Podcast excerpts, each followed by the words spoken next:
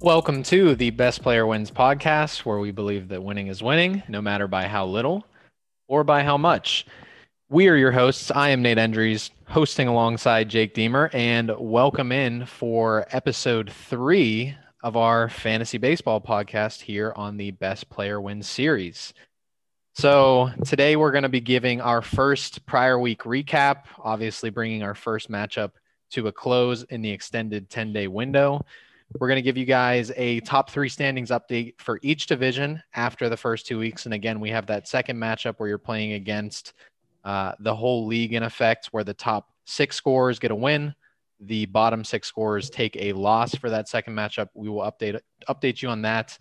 And today we're excited because the main portion of our episode is going to be talking about week one overreactions, or I guess I should say whether we think the statements that we've put together are overreactions or not based on our first matchup. So, Jake, let's jump into it. Uh, who did you have, or I should say, which matchup did you have as your biggest upset after our first matchup? And I want to caveat by saying, how can we really know what's an upset, you know, when you haven't really seen how teams stack up throughout the season? But just based on your gut feeling, heading into the season, which matchup did you have as the biggest upset coming out of week number one? So, for the most part, I think that the better teams at that point, their first matchups, but I did pick Sam versus Jordan, probably for the only reason that we both picked Jordan for this one. Um, but I do think that we both maybe underrated Sam's team. Uh, I thought that Jordan had pretty good matchup, had a pretty good matchup advantage, but um, Sam's team was over to, was able to overcome that, and he actually, I think he looks like a pretty serious contender moving forward.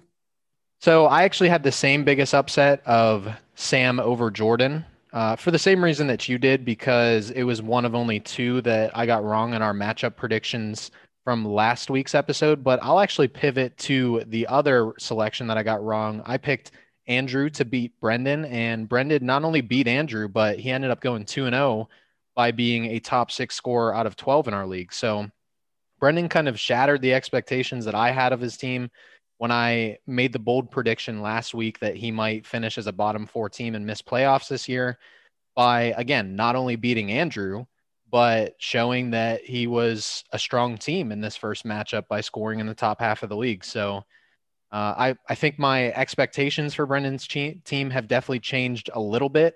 I wouldn't necessarily swing to the opposite side and say that he has one of the strongest teams, despite being one of just a few that are 2 and 0 coming out of this first matchup.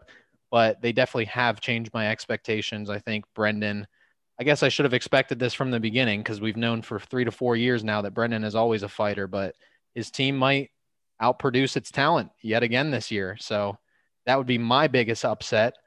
Most shocking outcome on the other hand, I have JC who crushed Big Money Mike.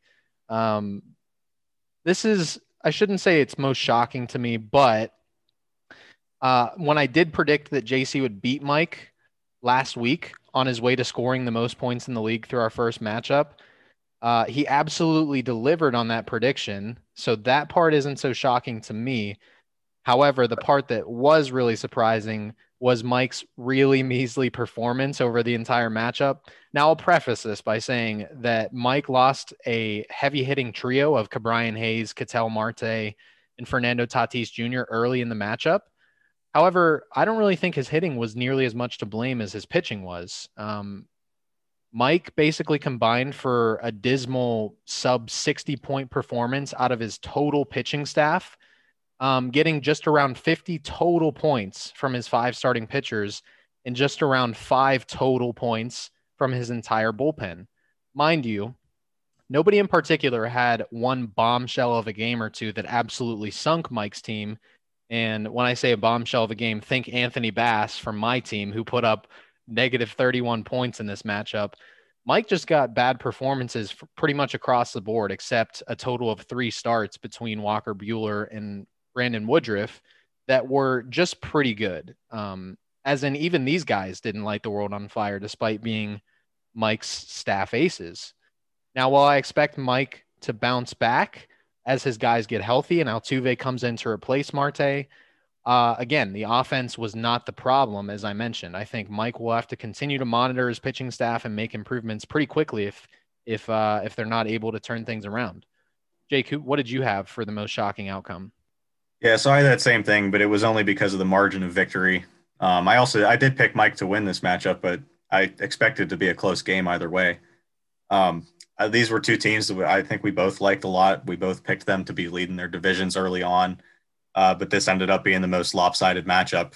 Um, yeah, I I mean the the injuries to the trio of hitters that you mentioned kind of crippled Mike's offense, but like you said, the pitcher the pitching was really the problem last week. But I still think he has a good staff. I don't know that he really needs to blow it up. Yeah, and that's why I said I think he just needs to continue to monitor it and, and see if these guys can bounce back. Because I think Buehler and Woodruff are a great one-two combo. Uh, so I don't think it should be a point of weakness relative to the rest of the league. But I guess we'll see how it develops here in these next one to two matchups. But that brings us into our top three standings update for each division. So in the East Division, we have JC absolutely crushing his way to the number one seed. He is two and zero, oh and definitely uh, made a strong made a strong statement coming into the season by putting up the most points in the league by quite a bit. Uh, right behind him in the East Division is Jake's fantasy baseball team, also two and zero. He beat me this week and also topped the league median point total by a healthy margin. And then coming in at third in the East Division is Jordan's team, Keuchel and the Cucks. They finished one and one. They lo- he lost to Sam's team, TP Prez, but he did still manage to finish in the top six scorers in the league. So West Division, we have three teams at the top that all finished two and zero oh for the week.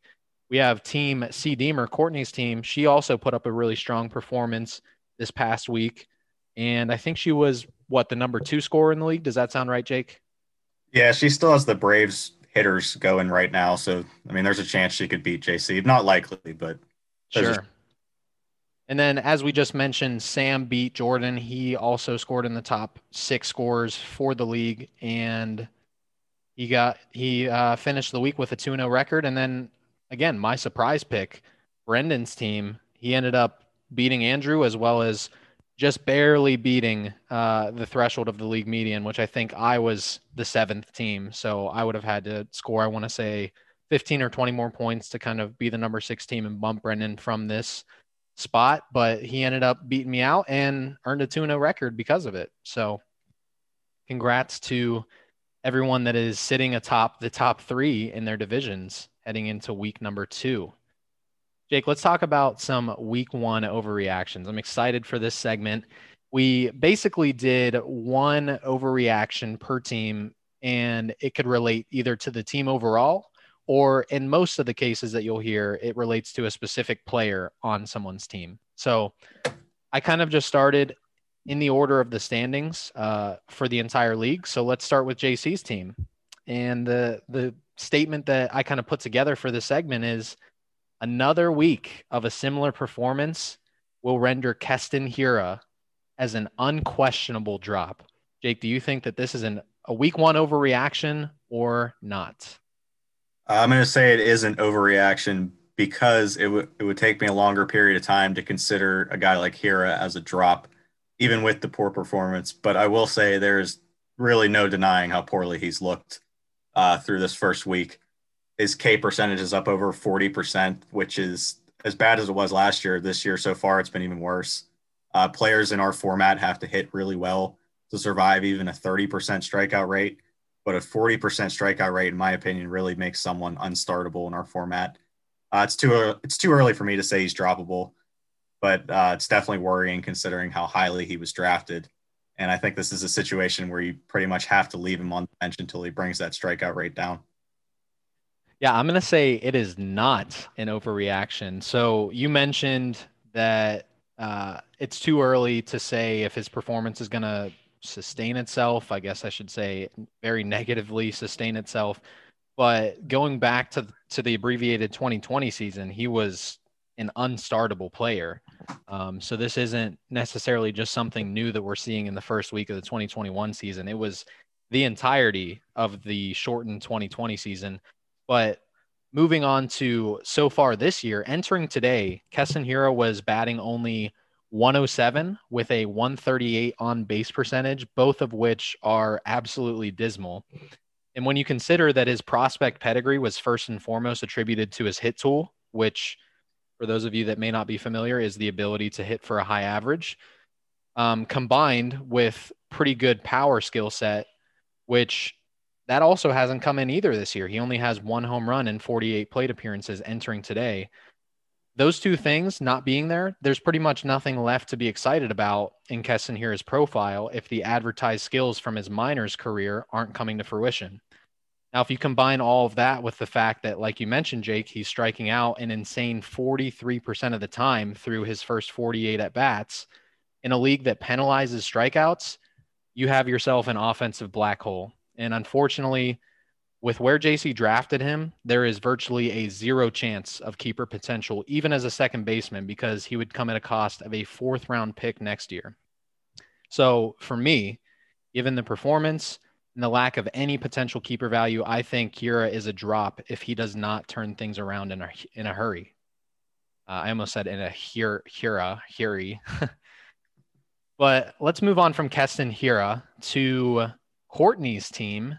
And let's talk a little bit about Joe Musgrove, the the first pitcher to throw a no hitter in 2021. So, Jake, Joe Musgrove is now a bona fide top 20 starting pitcher. Is this a week one overreaction or not? I'm going to say it is, but not by much. Uh, he's absolutely a top 30 starter for me. He's probably pushing top 25 at this point. Um, I don't know why we ever doubted. Leaving the Pirates always seems to lead to a very successful outcome for a starting pitcher. Uh, but the breakout really did truly start last year.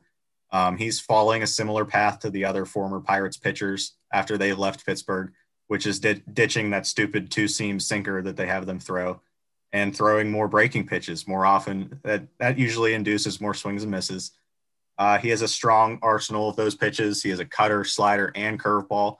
So really, if one isn't working on a particular day, he has other offerings he can turn to. Uh, I think this should lead to some consistency for him, and I do think that he has the ability to hit 180 innings. Uh, the ingredients are there for him to to be a top 20 pitcher. Um, I'm just not ready to say that he is for sure yet. I come on the other side. I say it is not an overreaction.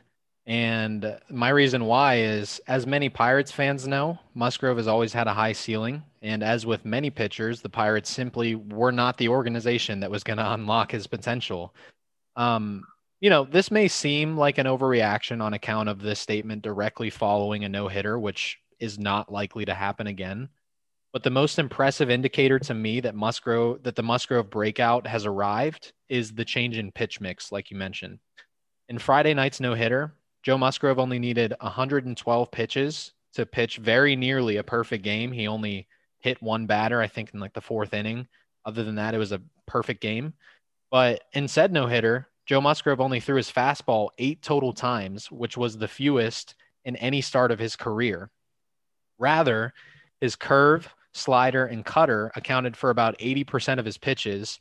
And if you compare that to a definite bona fide ace in his teammate, Yu Darvish, who has a 311 ERA and a 096, or I should just say 0.96 whip over his last 37 starts, which technically comprises the last two full seasons since the 2020 season was extremely abbreviated. And you also note that comparison between Musgrove and Yu Darvish with the fact that Darvish throws his cutter about 40% of the time you can start to see the effect that Musgrove's new organization and teammates are having on him already. I think Musgrove is going to continue to turn into a surefire top 20 pitcher through his performances all season, um, just through the likes of having Yu Darvish and Blake Snell to learn from there in San Diego. So I come on the other side of that, but it sounds like you're not too far off from agreeing with me, Jake. So no. I'm just, I, I'm just, I guess I'm being a little more cautious with it. I'm not ready to be there yet, but I I definitely it would not surprise me in the slightest if he's a top 20 pitcher going forward. Sure. Third one, Jake, from your team, Vladimir Guerrero Jr. will finish as a top three first baseman. Is this a week one overreaction or not? And feel free to let your bias show. Oh, it's going to show because I don't think this is an overreaction at all. And a lot of this is I, I actually had him ranked fourth at the position coming into the year. So this isn't really far off from where I had him, anyways. Um, but the early results have been uh, very encouraging. The launch angle was really the biggest thing, I think, standing in the way of a breakout. And it's up to 16 degrees from 4.6 degrees last year, which the optimal launch angle is usually somewhere between like 10 and 30 degrees. Uh, but his low launch angle was kind of negating the exit velocities he had because he was driving all that into the ground. Now those are all turning into line drives. Uh, it's a small sample, but I really do think that the breakout's here for Vlad, and he he walks enough and he doesn't strike out a whole lot, so uh, he's kind of an optimal player for this format. Yeah, and I'm going to sound like a broken record, maybe taking it into a little bit more detail, but Vladdy has brought everything into the 2021 season that was advertised throughout his torrid career in the minor leagues. Um, so far on the young season, he ranks above the 80th percentile in K percentage, expected slugging percentage, walk percentage, and he ranks above the 90th percentile in expected batting average, expected weighted on base average, and maximum exit velocity. So he is absolutely like he really always has, crushing the ball. Uh, basically, what Vlad did this past offseason is he went back to his contact heavy approach that made him a generational prospect in the minors. And it's paid dividends so far. He's, you know, yielding a top two rank at the first base position so far. But as you mentioned, the most important stat that I'm seeing that validates to me that the breakout is finally here is the change in launch angle for Vlad. Uh, this has been the primary issue for the last few years with him. Keep in mind, uh, we say the last few years, the kid is only 22 years old, but his MLB career average launch angle entering this season was only 5.7 degrees, which basically means that Vlad was exclusively hitting liners and ground balls. Um, but with the raw power skill set that Vlad has, as he displayed in that 2019 home run derby that I think what he did was more impressive than the winner, Pete Alonso. But regardless, the key for him has always been getting the launch angle up. And this year he has done, he's done just that by hitting balls at an average launch angle of 16 degrees, essentially converting to more of a fly ball hitter than a line drive hitter. So I think the kid has finally arrived. I think he's going to be a top three first baseman. I would say that that is not an overreaction. Is this a win for the best shape of their life club, though? I it might be. I don't really know what launch angle would have to do with being in better shape, but who's I don't know. I just not? heard that he was I just heard he was showing up to spring training in the best shape of his life. Well, it's it's documented. He lost like 42 pounds over the offseason, so he definitely has been in the best shape over the last 5 years or so, showing up to the to spring training this year. He was in the best shape in recent memory, but let's talk about a guy that you and I have already given love to over the past few episodes that is on Sam's team, Aaron Civale. Uh, statement I have for him is he will be the best pitcher for the 2021 Cleveland Indians. Jake, is this an overreaction or not? Uh, it's only an overreaction because we're forgetting that Shane. We're assuming in this statement that Shane Bieber doesn't exist, I guess. But uh, but I think that he could be the second best Cleveland starter. Uh, he hasn't done anything to really change my mind about why I was excited about him coming into the year. Uh, the new arm slot seems to be working, and he's carried over a lot of the gains from last season. But I think that the biggest thing is we've seen so far Terry Francona is going to let him go deep into games. He's just going to kind of let him go out there and roll. So he's going to rack up those. He's going to rack up innings. He's probably going to get a lot of volume, and uh, with the new arm slot, the, the results seem to be there too. So I am pretty excited about him for for this year. I think Sam's got a pretty good keeper there. Yeah, and I did write this statement knowing full well that Shane Bieber is his teammate in the rotation. But I also called this an overreaction because first sentence in my description is Shane Bieber still exists, right? He's already been the best pitcher in the American League, let alone definitely on his own team. Um, I love what I've seen from Civale so far, but I I think I would take Shane Bieber as the best Indians pitcher all the way until the moment that he's very clearly not anymore. That's how much faith I think I have in Bieber and the skill set that he's shown over the last season and a half. It's worth noting. Uh, I think I've already mentioned this, but it's worth noting that Jake and I and Sam, because he's the one that that decided to keep Civale, can definitely take an early victory lap on Civale as he has started the season as starting pitcher number four overall through the first matchup, and that was coming into today. So, again, we all love what we see from Aaron Civale, but I think uh, I think it's going to be tough to be the best pitcher on his own team as long as as long as AL Cy Young winner Shane Bieber is there as well. Let's talk about Brendan, who made a a pick that I brushed off during the keeper expansion draft, but so far it is looking like it may have been the best pick of the keeper expansion draft. Let's talk about Byron Buxton. The hot take that I have or that I wrote after week one is that Byron Buxton will finish as a top three center fielder this season on a per game basis. Jake, is this an overreaction or not? Uh, let me first start by saying that this is just such a Brendan pick for the keeper draft. Like we all brushed it off like it was nothing, but now it's turning into uh, possibly the best pick, like you said. Uh, that's just a, a, really Brendan. It's a, that seems like really on brand for for Brendan in this league so far. But I'm going to say it's not an overreaction, actually. Uh, he's currently at the top of the StatCast leaderboard in nearly every contact metric. Uh, he's racking up some crazy exit velocities, and he's fast enough that he can stretch some of those gap shots to extra bases or beat out some singles. Uh, strikeouts and health have kind of been his shortcomings throughout his career. Um, and while I do still doubt that he can stay healthy, just kind of given his track record, I don't think it's out of the realm of possibility that he takes a step forward as a contact hitter. And really, this also comes down to the position too, because center field isn't exactly uh, the deepest position out there. So I don't know that it would really take a lot to finish top three in terms of points per game. Uh, Buxton definitely has always been a really toolsy guy, and he has the he, he's a former top prospect.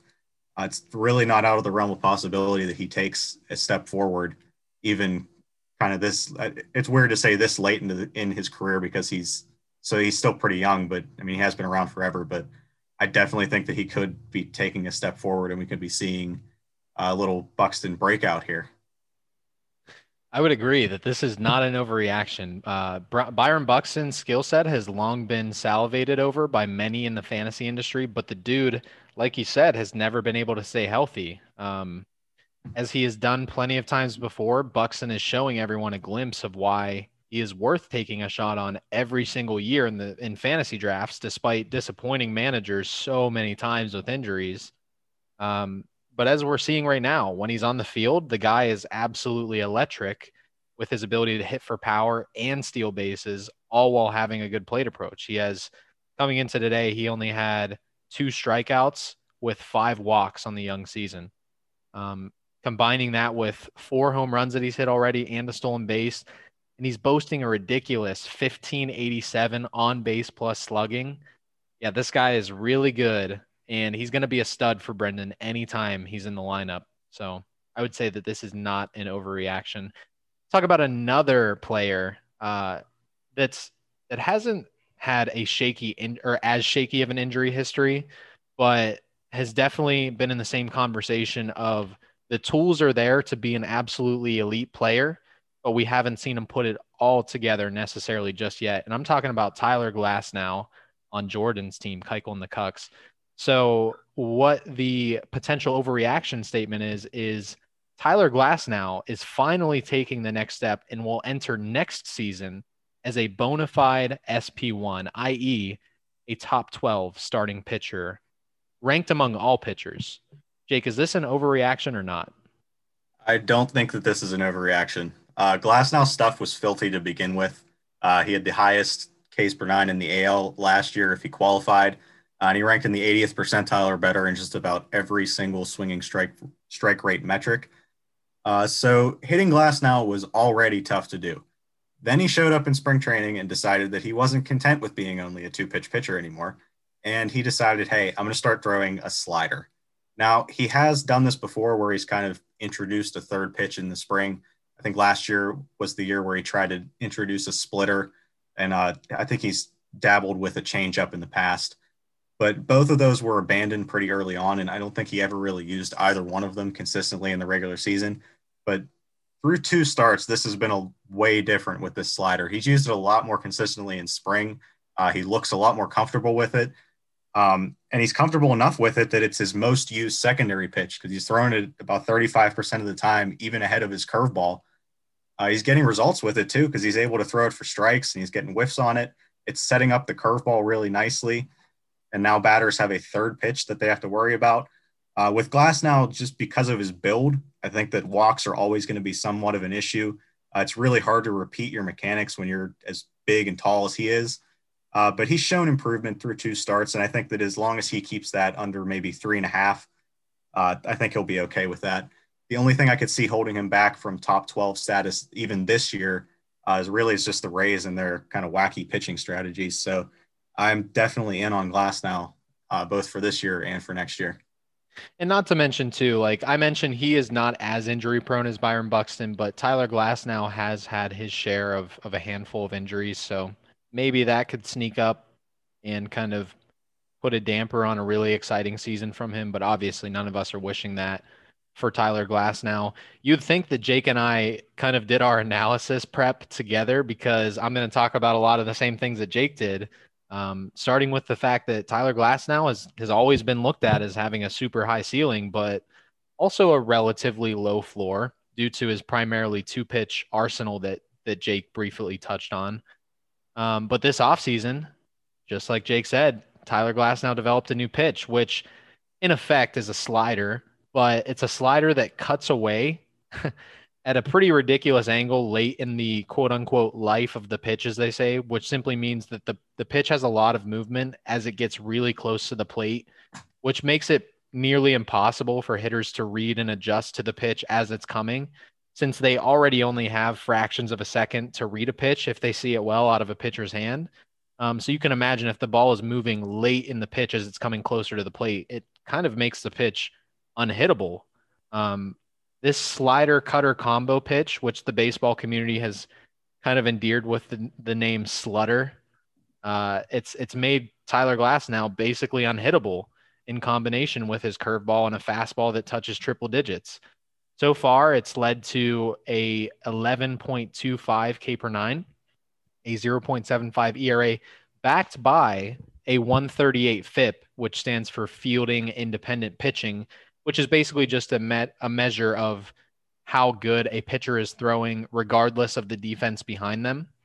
Uh, also, a 0.58 WHIP and a nasty 15 strikeouts to two walks to start the season uh, through two starts for Tyler Glasnow.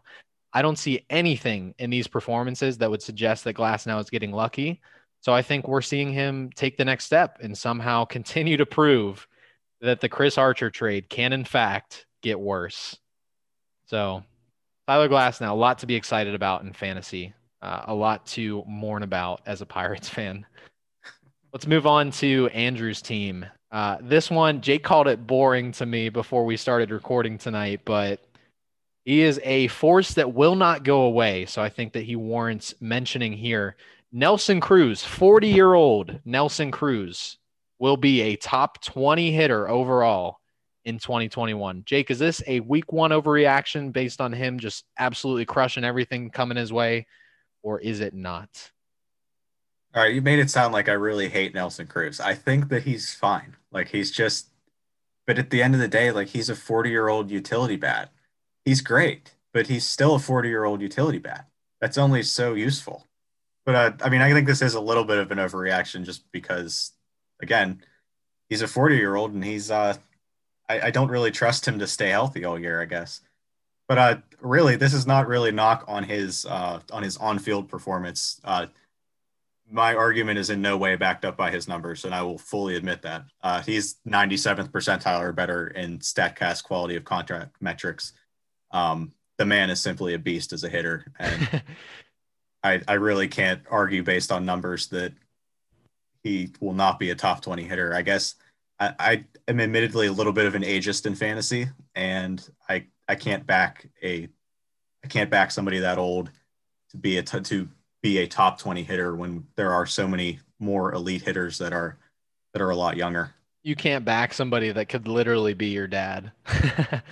Uh, I fall on the same side. No disrespect to Nelly Cruz. He is an ageless wonder and an unquestionably elite hitter. I just think the profile he carries, which is all plate discipline and power, limits his ability to be one of the absolute best of the best. And usually only few hitters uh, are the exception to that rule. Like think Juan Soto and Bryce Harper. Those guys don't steal a ton of bases, but they are the elite of the elite, um, kind of unquestionable top 20 hitters in fantasy. I just don't see Nelson Cruz putting up the ridiculous numbers that some of those guys who are like the faces of baseball do each year. Um, he could certainly prove me wrong, but I think that Nelson Cruz will live more in like the top 30 to 35 range as a hitter. Still providing an elite performance and a very good return on investment for Andrew. Uh, but top 20 is a little steep, and I typically am conservative with you know prescribing that kind of grade because again, I think it's the elite of the elite that we know in in draft super early every year, like the Bellingers, the Yeliches, the Harpers, the Sotos. But then it also leaves room for the breakout hitters that come out of nowhere each year. So I, I just think that he'll get kind of squeezed out of that top 20 um, similar to what he does every year. I think he's pretty much a top 30, 35 hitter every year. So don't expect think, much difference from him this year. I think you got to keep in mind too. He's a he's only going to play designated hitter. He's not going to play the field. So anytime they're in a National League park, he's probably not going to be. Maybe he'll get a pinch hit appearance, but volume matters too in this format. So uh, he won't be playing as much as those other guys, anyways. Even if he stays healthy all year. Yeah, that's a good point. That's definitely a good point. My eighth team that I looked at was Pine Run Market, Nick's team, and this is a team prediction. Uh, we didn't focus on a player here. Jake, I think, or I shouldn't say I think, but the statement that I have is Nick will have his 2022, so next season, his 2022 starting rotation set in place by our 2021 trade deadline. He'll have all five guys locked, loaded, and ready to go. Is this a week one overreaction or not? Uh, so I don't think this is an overreaction. This is really interesting to me. But Nick has started to gather keepers, and I think he has the right idea going going to try to get potential stud pitchers. I don't know if it'll work out where he wants to keep every pitcher he gets, but you have a better chance of landing four or five if you trade for a lot. So this is, I think the reason I think this is interesting is I don't think anybody's really done this before where they've kind of taken just a volume approach with starting pitchers in hopes that a couple of them hit. But in theory, I guess, it, I mean, it makes sense to me. You have a better chance, you have a better shot at landing a couple studs if you kind of cast a wider net, so to speak. So I'll be interested to see how it turns out because I, again, I don't think anybody's ever done this before, and this would be a maybe a new strategy that people would implement if it works. Yeah, I fall on the same side. I do not think that this is an overreaction. Nick has already gathered three guys who are virtually locked into his future rotation as keepers uh, based on their minimal cost in Chris Sale, Mike Clevinger, and Framber Valdez. I don't think it's totally crazy to suggest that Pablo Lopez or even Trevor Rogers, who I just dropped and Nick claimed, could each or maybe even one of them turn into a keepable pitcher themselves. Uh, I have little doubt that Nick is going to keep trying to add keeper pitchers uh, maybe he goes out and gets just one or two more. Maybe he continues with his strategy that you highlighted, which is casting a wide net. Uh, but based on the trade that he and I made during week one, yeah, I don't think that this is an overreaction. I don't think that he makes that trade unless he is going to aggressively target um, specifically starting pitching. So don't think that that's an overreaction. Let's talk about my team briefly. And, and as a result of the trade that I just mentioned with me and Nick, let's talk about Marcell Ozuna. The statement is Marcell Ozuna will prove to be an average at best starter at left field, struggling to crack even the top six at the left field position in 2021. Jake, is this an overreaction based on week one or not? I think it is. I, I didn't really have any concerns about Ozuna coming into the year, and he didn't show anything last year that I thought, well, that's probably going to be problematic moving forward. He didn't really have any of that. So it is kind of hard for me to call him, in, in effect, what this would be. I think his this would be calling him a bust. I don't think I can do that after a week when um, I didn't really have anything to be concerned about coming into the year. I don't think he'll perform like he did last year, but I, I don't think that that was ever the expectation for him coming into this year. Uh, but this is sort of my thing about a lot of a lot of players after one week is it's the time for uh, um, confirmation bias.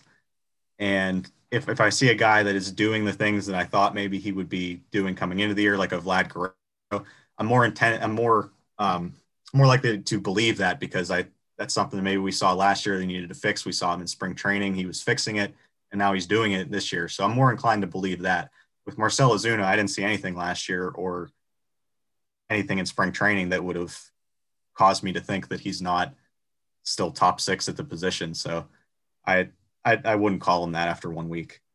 Yeah, that's an interesting thought to bring into the conversation. The the whole confirmation bias beyond this overreaction segment. Uh, I definitely think that that probably exists in all fantasy managers early in the season, uh, where just like you said, if you have uh, an idea of what a player is or what you think they will do in the coming season, and they kind of do that to start, most people kind of take that and run with it, just like you said. They're like, "Yep, I was right about that guy."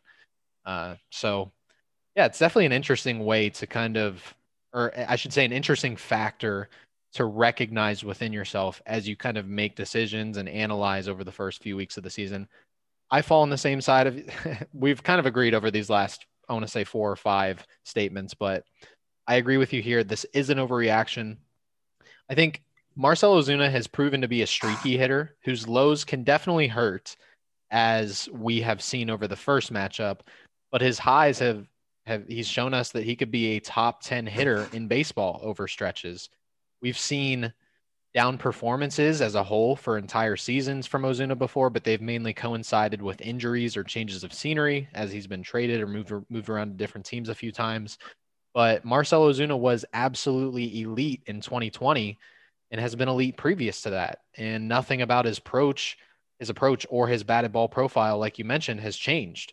So I think that this is simply a case of the entire Atlanta offense, basically besides Acuna starting out slow and Ozuna and Ozzy Albies looking the worst among the team after this slow start. I just think that those two guys kind of got the worst of the slow start. So I'm not totally worried about Marcell Ozuna. I don't know that he's going to be a like top two left fielder like he was last year. That was a pretty crazy performance, but I think it's pretty safe to say that my expectation would definitely be top five at the position. So I think that's an overreaction. On the other side, somebody that is absolutely lighting the world on fire to start the year, Corbin Burnes out of Jerwin's team, Testicular Torkelson. Statement Corbin Burnes will be a National League Cy Young finalist in 2021. Jake, is this a week one overreaction or not? Uh, not at all. All of the improvements he made last year look like they stuck. Uh, he's throwing his cutter even harder than last year, if you can believe that.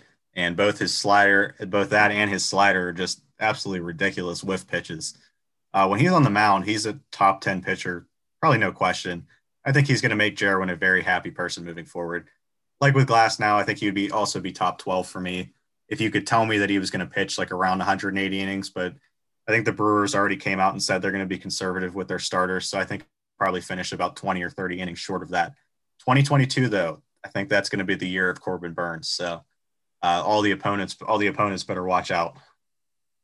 Yeah, that was a nice segue into the reason why I am going to call this an overreaction this I totally agree with the skills. Uh, the fact that on a per inning basis, he is unquestionably a an SP one, a top twelve starter, probably a top ten starter, like you said.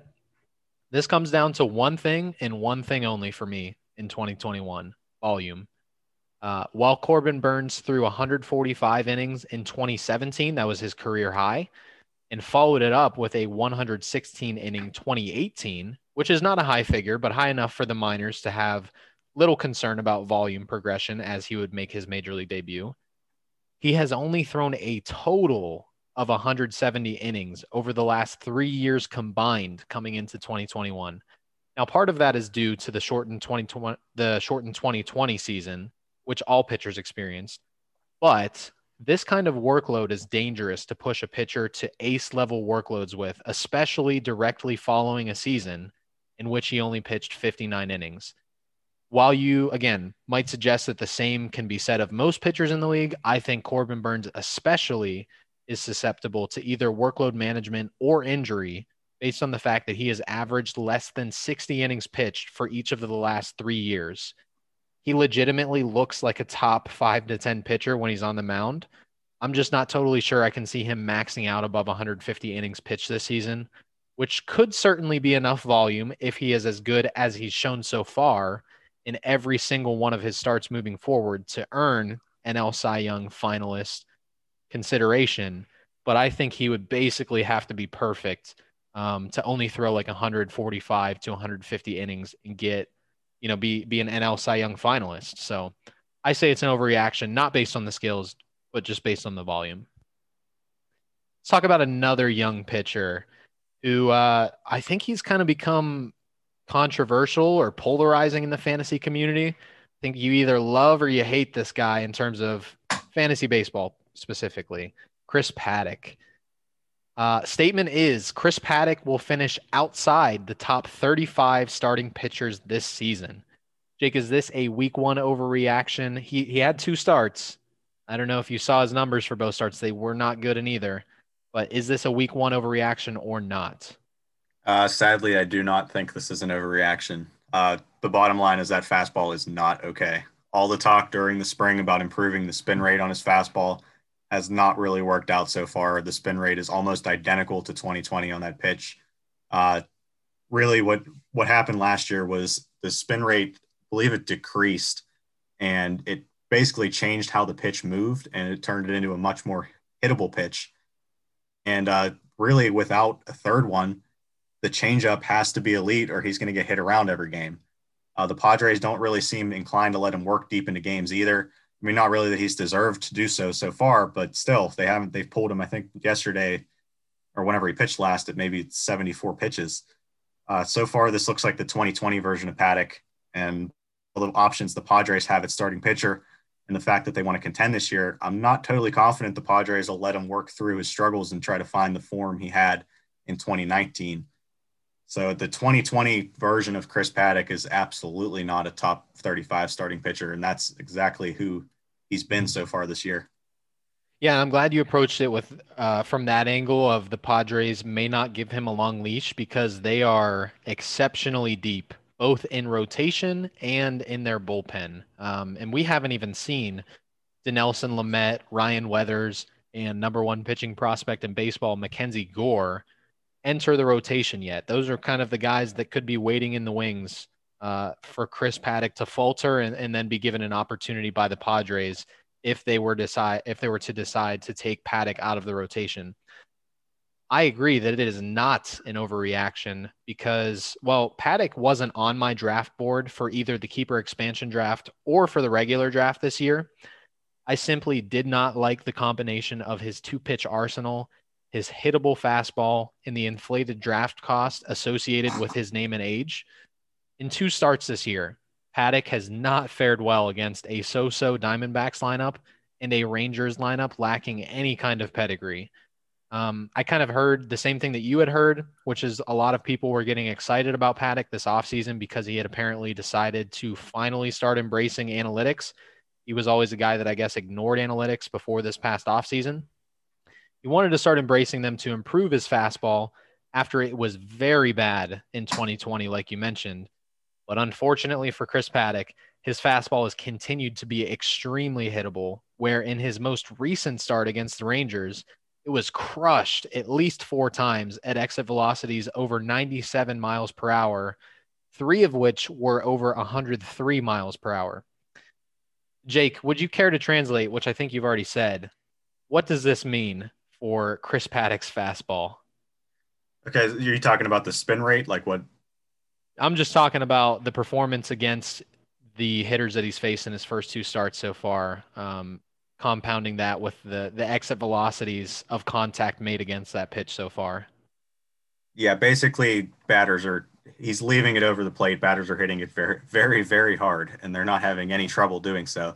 But basically what the what's happening with his fastball is he's not getting as much spin on it, so he's not getting sort of the almost like the rising effect a little bit more of a run on it, and it's causing it to be put over the heart of the plate a little bit more. And because he doesn't have a third pitch, it's really just he's just fastball changeup, like you said.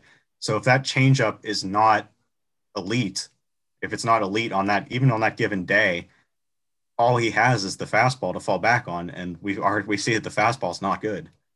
Yeah, it's not good. And even if he did have an elite changeup, you need a fastball to set up the changeup. You can't just throw a changeup all game. It's the hitters are going to start to catch on. This is very troublesome for a two pitch pitcher when one of his two pitches absolutely stinks. Uh, so hope and, for Eddie's sake that he can turn it around. But as of right now, I think that he might not be a startable pitcher.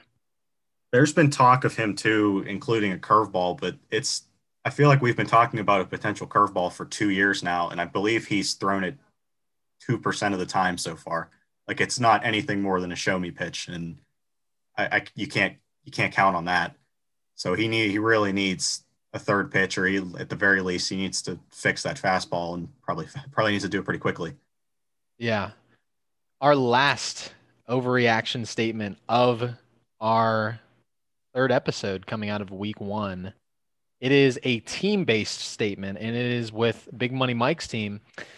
The statement is Mike will ultimately decide to sell at the trade deadline. Is this an overreaction based on the whooping that JC put on him in week one, or is it not? I think it is. Um, he's made some trades, so his roster's a little different than when I said in the first podcast that I liked it the best coming out of the draft. Uh, and he does have he does still have quite a few injuries, but um, this is this is at the end of the day, this roster is not going to look the same as it is now. We know that Mike's going to wheel and deal.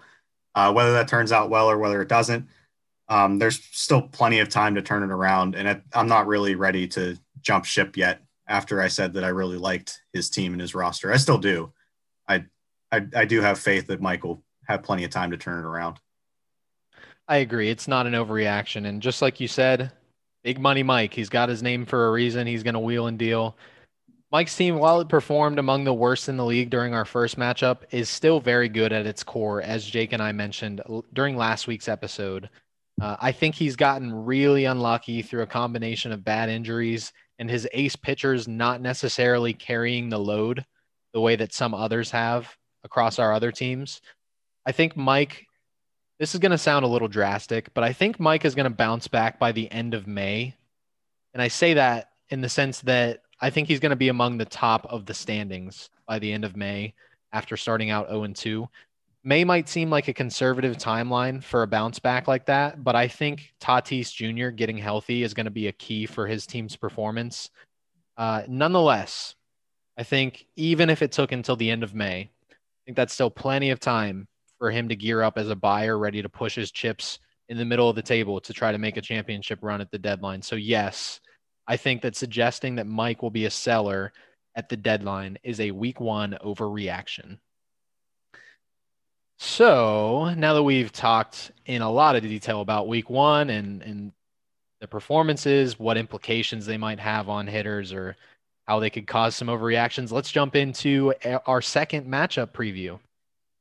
Let's uh Jake, give me your best matchup or right, what you would first, expect to be the best matchup coming in. I'm going to first start by saying that uh, the league history fact of the week is that um, this will be the rubber match between Sam and Courtney.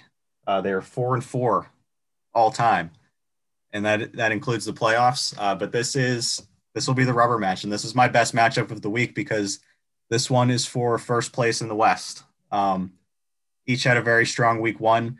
Uh, they, Courtney's team kind of looks like, just not to sugarcoat it, her team looks like an absolute juggernaut right now. I think it'll be a tall task for Sam to beat her with the way that the offense is rolling and even with the way that the pitching is rolling too. But he's coming off what I, what I think we both called an upset, and we've after we both picked Jordan to win.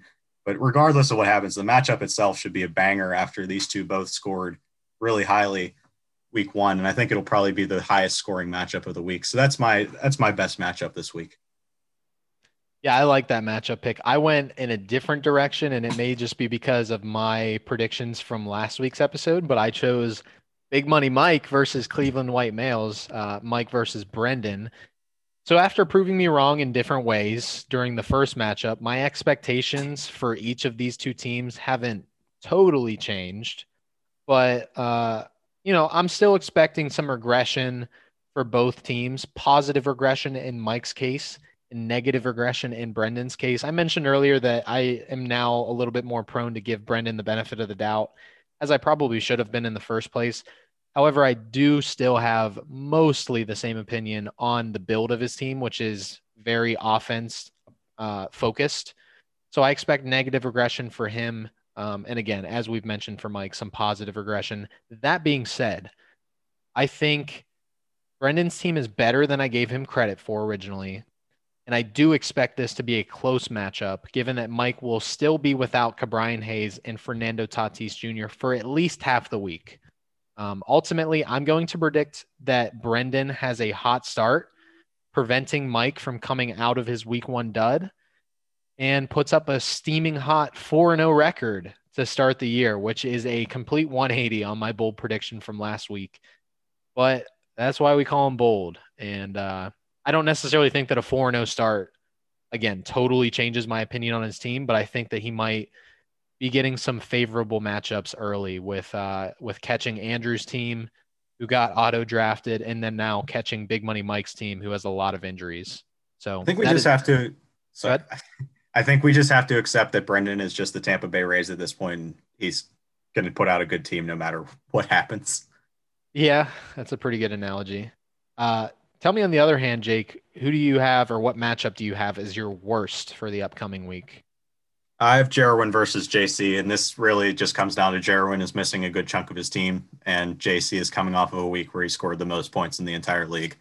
So I I think that JC rolls here, and he probably goes into next week looking looking pretty good at four and zero. Oh. Yeah, that's a good pick. I have my matchup with Eddie gone forever versus number one contender. Uh, while my team certainly didn't light the world on fire during this week one matchup between you and I, I think there's something to be said about the performance that my team put up in spite of not start intentionally not starting a second baseman and getting a negative 31 point performance from one of my relievers, Anthony Bass, who is supposed to be the closer for the Miami Marlins, but couldn't close a lid to save his life. Uh, essentially, I think there were two main takeaways for my team. One, I think it's going to take some time for it to round into into form as neither John Jonathan India or Marcus Semien will actually pick up second base eligibility until our third matchup, which unfortunately means that I am going to ride without a second baseman in my lineup once again. But once my team does shape up, I think it's going to be a force. And the second takeaway I have is learn your fish for baseball. Trout equals good, bass equals bad and tapia equals the budget version. I'm actually referring to tilapia with that last one. Raimel tapia and tilapia, the fish that you eat. To provide some analysis on Eddie's team, I think it showed exactly what we expected in the first matchup, which is that his starting pitching isn't nearly at the level it needs to be to compete. My guess is ultimately knowing how the trade market works in our league that he is going to be starved out of the starting pitcher trade market until he's ultimately forced to overpay for a starting pitcher because one, nobody offers quality starting pitching at what you would expect as a reasonable value, or, or I should say, at least that doesn't usually happen.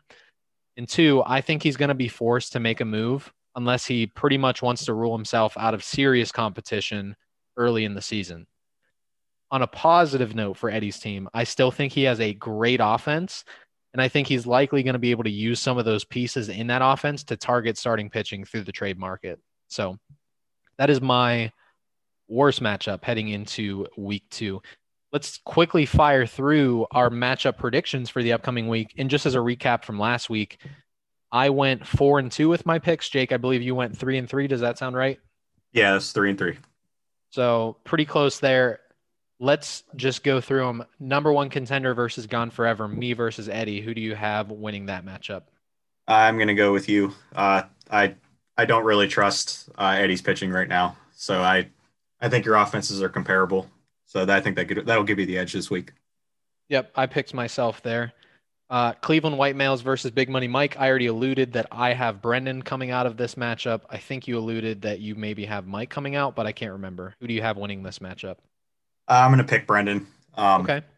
I'm not going to pick against him two weeks in a row, and his team definitely over. His team performed a lot better than I thought the first week, and um, he's he's rolling pretty well right now. I think so. I, I'm gonna I'm gonna stick with I'm gonna stick with Brendan. I'm not gonna pick against him two weeks in a row. Okay, I have a feeling that we're we are on our way to uh, having all of the same picks. Who do you have for your matchup with Jordan? All right, I'm going upset alert. I'm saying Jordan is going to pull it off this week. He's got more. Uh, I'm going to be missing Ketel Marte. Um, he's he has more starts than I do. I think this is the week Jordan pulls off the upset. All right, you surprised me because I thought you were going to pick yourself based on your strong week one performance, and you did not go that route. I guess I'm obviously spoiling my pick by saying that I have you in that matchup. Uh, Jordan's team is good. Uh, it's a lot better than I expected it to be. Like I thought he was kind of taking like I I thought he had a lot of upside with the pitching that he drafted, but I also thought that there was a lot of inherent risk with the pitching that he drafted. But it obviously seemed to work out okay for him in week one. So uh, I think it'll be close, but I think that you're gonna pull you're gonna pull out the matchup uh, once again for kind of roll into you know a top of the standings finish through two matchups. So let's move on to the fourth matchup: Team Andrew Baum versus Pine Run Market. Who do you have in that matchup? Uh, I'm gonna go with Nick here. Uh, maybe it's partially due to the to the trade that just happened, but Nick's team's looking a little better, I think, heading into this week. Yeah, I made my pick for this before the trade that just happened, and I still picked Nick. So obviously, I'm not going to change that now that Baum's lineup is obviously weaker. But yeah, I think Nick did what he needed to do to get the job done during week one. I think he has another soft matchup in week two. So I think he should probably get rolling as as we're coming out of the first couple weeks to start the season. So next one we have is Team C Deemer, Courtney versus TP Prez, Sam. I have Courtney winning this matchup for basically what you said earlier. Her team just looks like a monster early in the season. Who do you have? Yeah, I, I said before I got Courtney in this one too. I think it'll be a good matchup. I just I can't see I can't see anyone beating Courtney right now with the way that her team is going. Even though she didn't score the top of the league uh, this past week, but overall, I, the, with the way that her offense is clicking and uh, even the pitching looks like it's it's going to hit on a few guys like Musgrove and Wheeler. I just I can't see I can't see anyone beating her right right now. Yeah, that's fair. Her team definitely looks really strong. And you already spoiled your pick for our last matchup, JC versus Testicular Torkelson or Jarwin. You picked JC. I'm going to agree with you there. Uh, I've been hyping up JC in our first few episodes to start the season. I'm not going to stop now. His team proved me absolutely right when I predicted that he would not only win but put up the most points in the league through the first matchup. So I'm kind of riding the the the JC hype train right now. I've a lot of confidence in his team and his ability to beat Jarwin this week. So I think we went opposites on one pick, which is your matchup. You pick Jordan, I pick you, but I think we're the same on the rest. So Let's yeah, see if we just in the upcoming weeks. yeah, it, it'll. I don't know that it will change because I think we'll probably start to get a feel for just how good teams are. And I guess it'll be matchup dependent. Like if you have two good teams playing each other or two bad teams playing each other, that's probably where you start you'll you'll see some opposition. But I think as the as the season ages, it'll become clear who's a really good team, who is a really bad team. And some of those picks you'll probably never hear us disagree on. But these early ones are fun to kind of see what what people think about other teams in the league. So interested to keep track of these matchup prediction records moving forward. You already let us know uh, the league history fact of the week, which is that Sam and Courtney are four and four against each other all time. And I guess they're going to break that tie in this coming week. So we'll have to uh, circle back to that next week and see who gets the upper hand. Let's uh let's wrap up with some news and notes as we always do. And let's first talk about injuries. So Ke'Bryan Hayes, Ketel, or Ke'Bryan Hayes, I should say, with a hand, Ketel Marte with a hamstring, James Paxton, who you were excited about last week, he is now out for the season, and who knows, he might be done for the career with for his career. He's going down with Tommy John surgery. I had JD Martinez listed on here with with uh COVID or COVID like sy- symptoms, but he was quickly taken off the IL today and crushed three home runs. So I think you're taking an early victory lap as well as JC is for saying that he is going to be a really good value this year. Fernando Tatis with his shoulder. They all developed new injuries, with the, again the exception of JD Martinez, who who's already back, and illnesses, and were placed on the injured list this past week. Which among these guys and their injuries was the biggest blow? Uh, do you think, Jake? Uh, probably Tatis, just because he's the biggest talent among these guys, um, and I could see this kind of lingering during the season, even when he's back. Uh, it's a big re-injury risk anytime you're talking about a shoulder, anytime you're dealing with a shoulder injury. Um, those are also known to impact power production. Notably, uh, Nolan Arenado last year was playing with a shoulder injury. Um, and not all shoulders are not all shoulder injuries are created equal. So maybe this one's not as bad. It definitely looked pretty bad, but maybe it's not. Um, but it is still still a risk. There's a lot of uh, there's a lot of little muscles in there that you're you're risking when one of them is even a little bit compromised. So it's I think it can linger even even when he's on the field, and it could be a re-injury risk going forward. Yeah, I definitely think the re-injury risk is higher than you would like it to be for Tatis Jr. after he opted not to, and understandably so, opted not to get surgery that would presumably end his season or basically take him out until the playoffs. Uh, I don't blame him for doing that because I think what they're trying to do, it's like a six month recovery. So they're probably trying to push it until the off season so that he wouldn't actually miss any time besides maybe some spring training next year. Uh, I don't blame him, but it certainly makes probably the Padres as well as fantasy managers pretty nervous about the re-injury risk. I would agree that he is probably the biggest blow.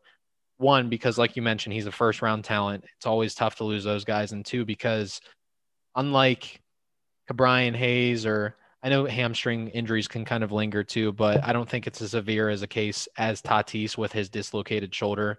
For Ketel Marte, I think that these guys' injuries are less likely to impact them over the rest of the season um, than Tatis's shoulder injury. So I think he was definitely the biggest blow. I would agree. George Springer, who was already on the IL due to an oblique strain, has developed a quad injury that may keep him on the IL for longer than initially uh, expected. AJ Puk will now exclusively pitch out of the bullpen for the for the foreseeable future. Jake, does AJ Puk have any fantasy value given this news? I, I don't think so. He is. I mean, he's he's a fine reliever to have on your team, but like I don't see him being an impact reliever, uh, especially since I believe his velocity is down, which is was kind of his big selling point but yeah, I, I mean, I think I just kind of think he's just another reliever at this point. And as everybody probably knows, I'm not, I don't value relievers very highly, so I don't really think he has much fantasy value. Yeah, and he he just can't stay healthy. Like I think he was put on the injured list with like a left, and I think he's a lefty, so probably his throwing arm, a left bicep strain recently. Yeah, so. yeah, he's left-handed, so it would be his throwing arm. Yeah, so shame for AJ Puk, who once a lot of once had a lot of people look at him as somebody having a super high ceiling. I just I don't think it's there anymore. Uh, I think you would basically have to ignore it from this point on until he would otherwise show you that he has kind of regained the ability to reach, you know, what once thought once a lot of people thought was his ceiling. So on another note, Zach Collins will be Lucas Giolito's personal catcher, which is not necessarily fantasy relevant in and of itself but the implications of it being that Yasmani Grandal will catch all the other pitchers, which in effect rules out Yermin Mercedes out of any potential timeshare at catcher. Does this make you think that Yermin Mercedes fantasy value will only prove to be a fad since he's probably only going to remain a UT, utility only hitter for the long haul this season? Yeah, he's a fun player, and it's it's been cool to see him hit the hit some of the moon shots that he's had, and he's because he's a nice story. But at the end of the day, and here goes my my fantasy ageism again. Uh, I'm going to bet against the 28 year old rookie remaining fantasy relevant, especially as a utility only player. A little bit of an age difference, but Jake Cronenworth did something similar last year. I think he was what 26 or 27 when he came onto the scene, and, and he remained a pretty strong option through the fantasy season. But he also picked up eligibility I think second base, shortstop. He might have picked up an outfield spot by the end of the season. Mercedes looks like he's going to stick at DH only. Uh, he basically can't play anywhere on defense. The White Sox have come out and said that, really. so, unless he continues to absolutely mash, I think he's going to be hard to I think in Nick's case, he was maybe hoping to pick him up and trade him. I don't necessarily know that there's going to be a lot. Uh, a hot market for a UT only guy that's never going to pick up any eligibility elsewhere. But who knows? You know, he could continue to mash. He could stick around. He could be an asset. But let's talk about the final player, and it also is from Nick's team, Cristian Javier. He was optioned to the alternate site and li- likely will not be called up again until the Astros need a fifth starter, which won't be until their weekend series with the Angels set to begin almost two weeks from now on April 22nd. Jake, are all of Nick's pitchers destined to be optioned to the alternate site? Uh, Nick Anderson and Luzardo are probably safe, but I mean, we kind of knew it was coming. We kind of knew coming into the season that a lot of these younger pitchers would have innings limits, or teams would do things like this where they'd send them down, or maybe they would give them like a phantom IL stint with some sort of soreness, so they could uh, take like a take like a week off or something. But uh, it's not totally surprising. Just I think we kind of knew this was coming with a lot of these kind with a lot of these types of types of guys. And Nick has a lot of these a lot of these younger pitchers who would be susceptible to this. Yeah, and I agree. I think Nick Anderson would be very safe from being sent down, considering he's on the 60 day IL. Ian Anderson, on the other hand, Ian Anderson, if he were to struggle very badly, which I don't foresee, it's not totally out of the question that he could be sent down, but not likely. I was just kind of making a joke that we first saw Sixto Sanchez be sent down to the alternate site on Nick's team. Now we're seeing Cristian Javier be sent down, which you mentioned it was planned. Uh, so not a shocker and definitely not due to performance. He's pitched well so far, but thought it was interesting that they kind of view Javier as their fifth starter that they want to keep the workload down for, and, and they're not afraid to option him to do so. So that uh, just about wraps up our third episode of the fantasy baseball edition of the Best Player Wins podcast. Hope you guys enjoyed the content that we brought this week. Looking forward to bringing you some new content next week. And uh, yeah, we'll see you on the next episode. Thanks again for listening, and we will see you on the next one. Here.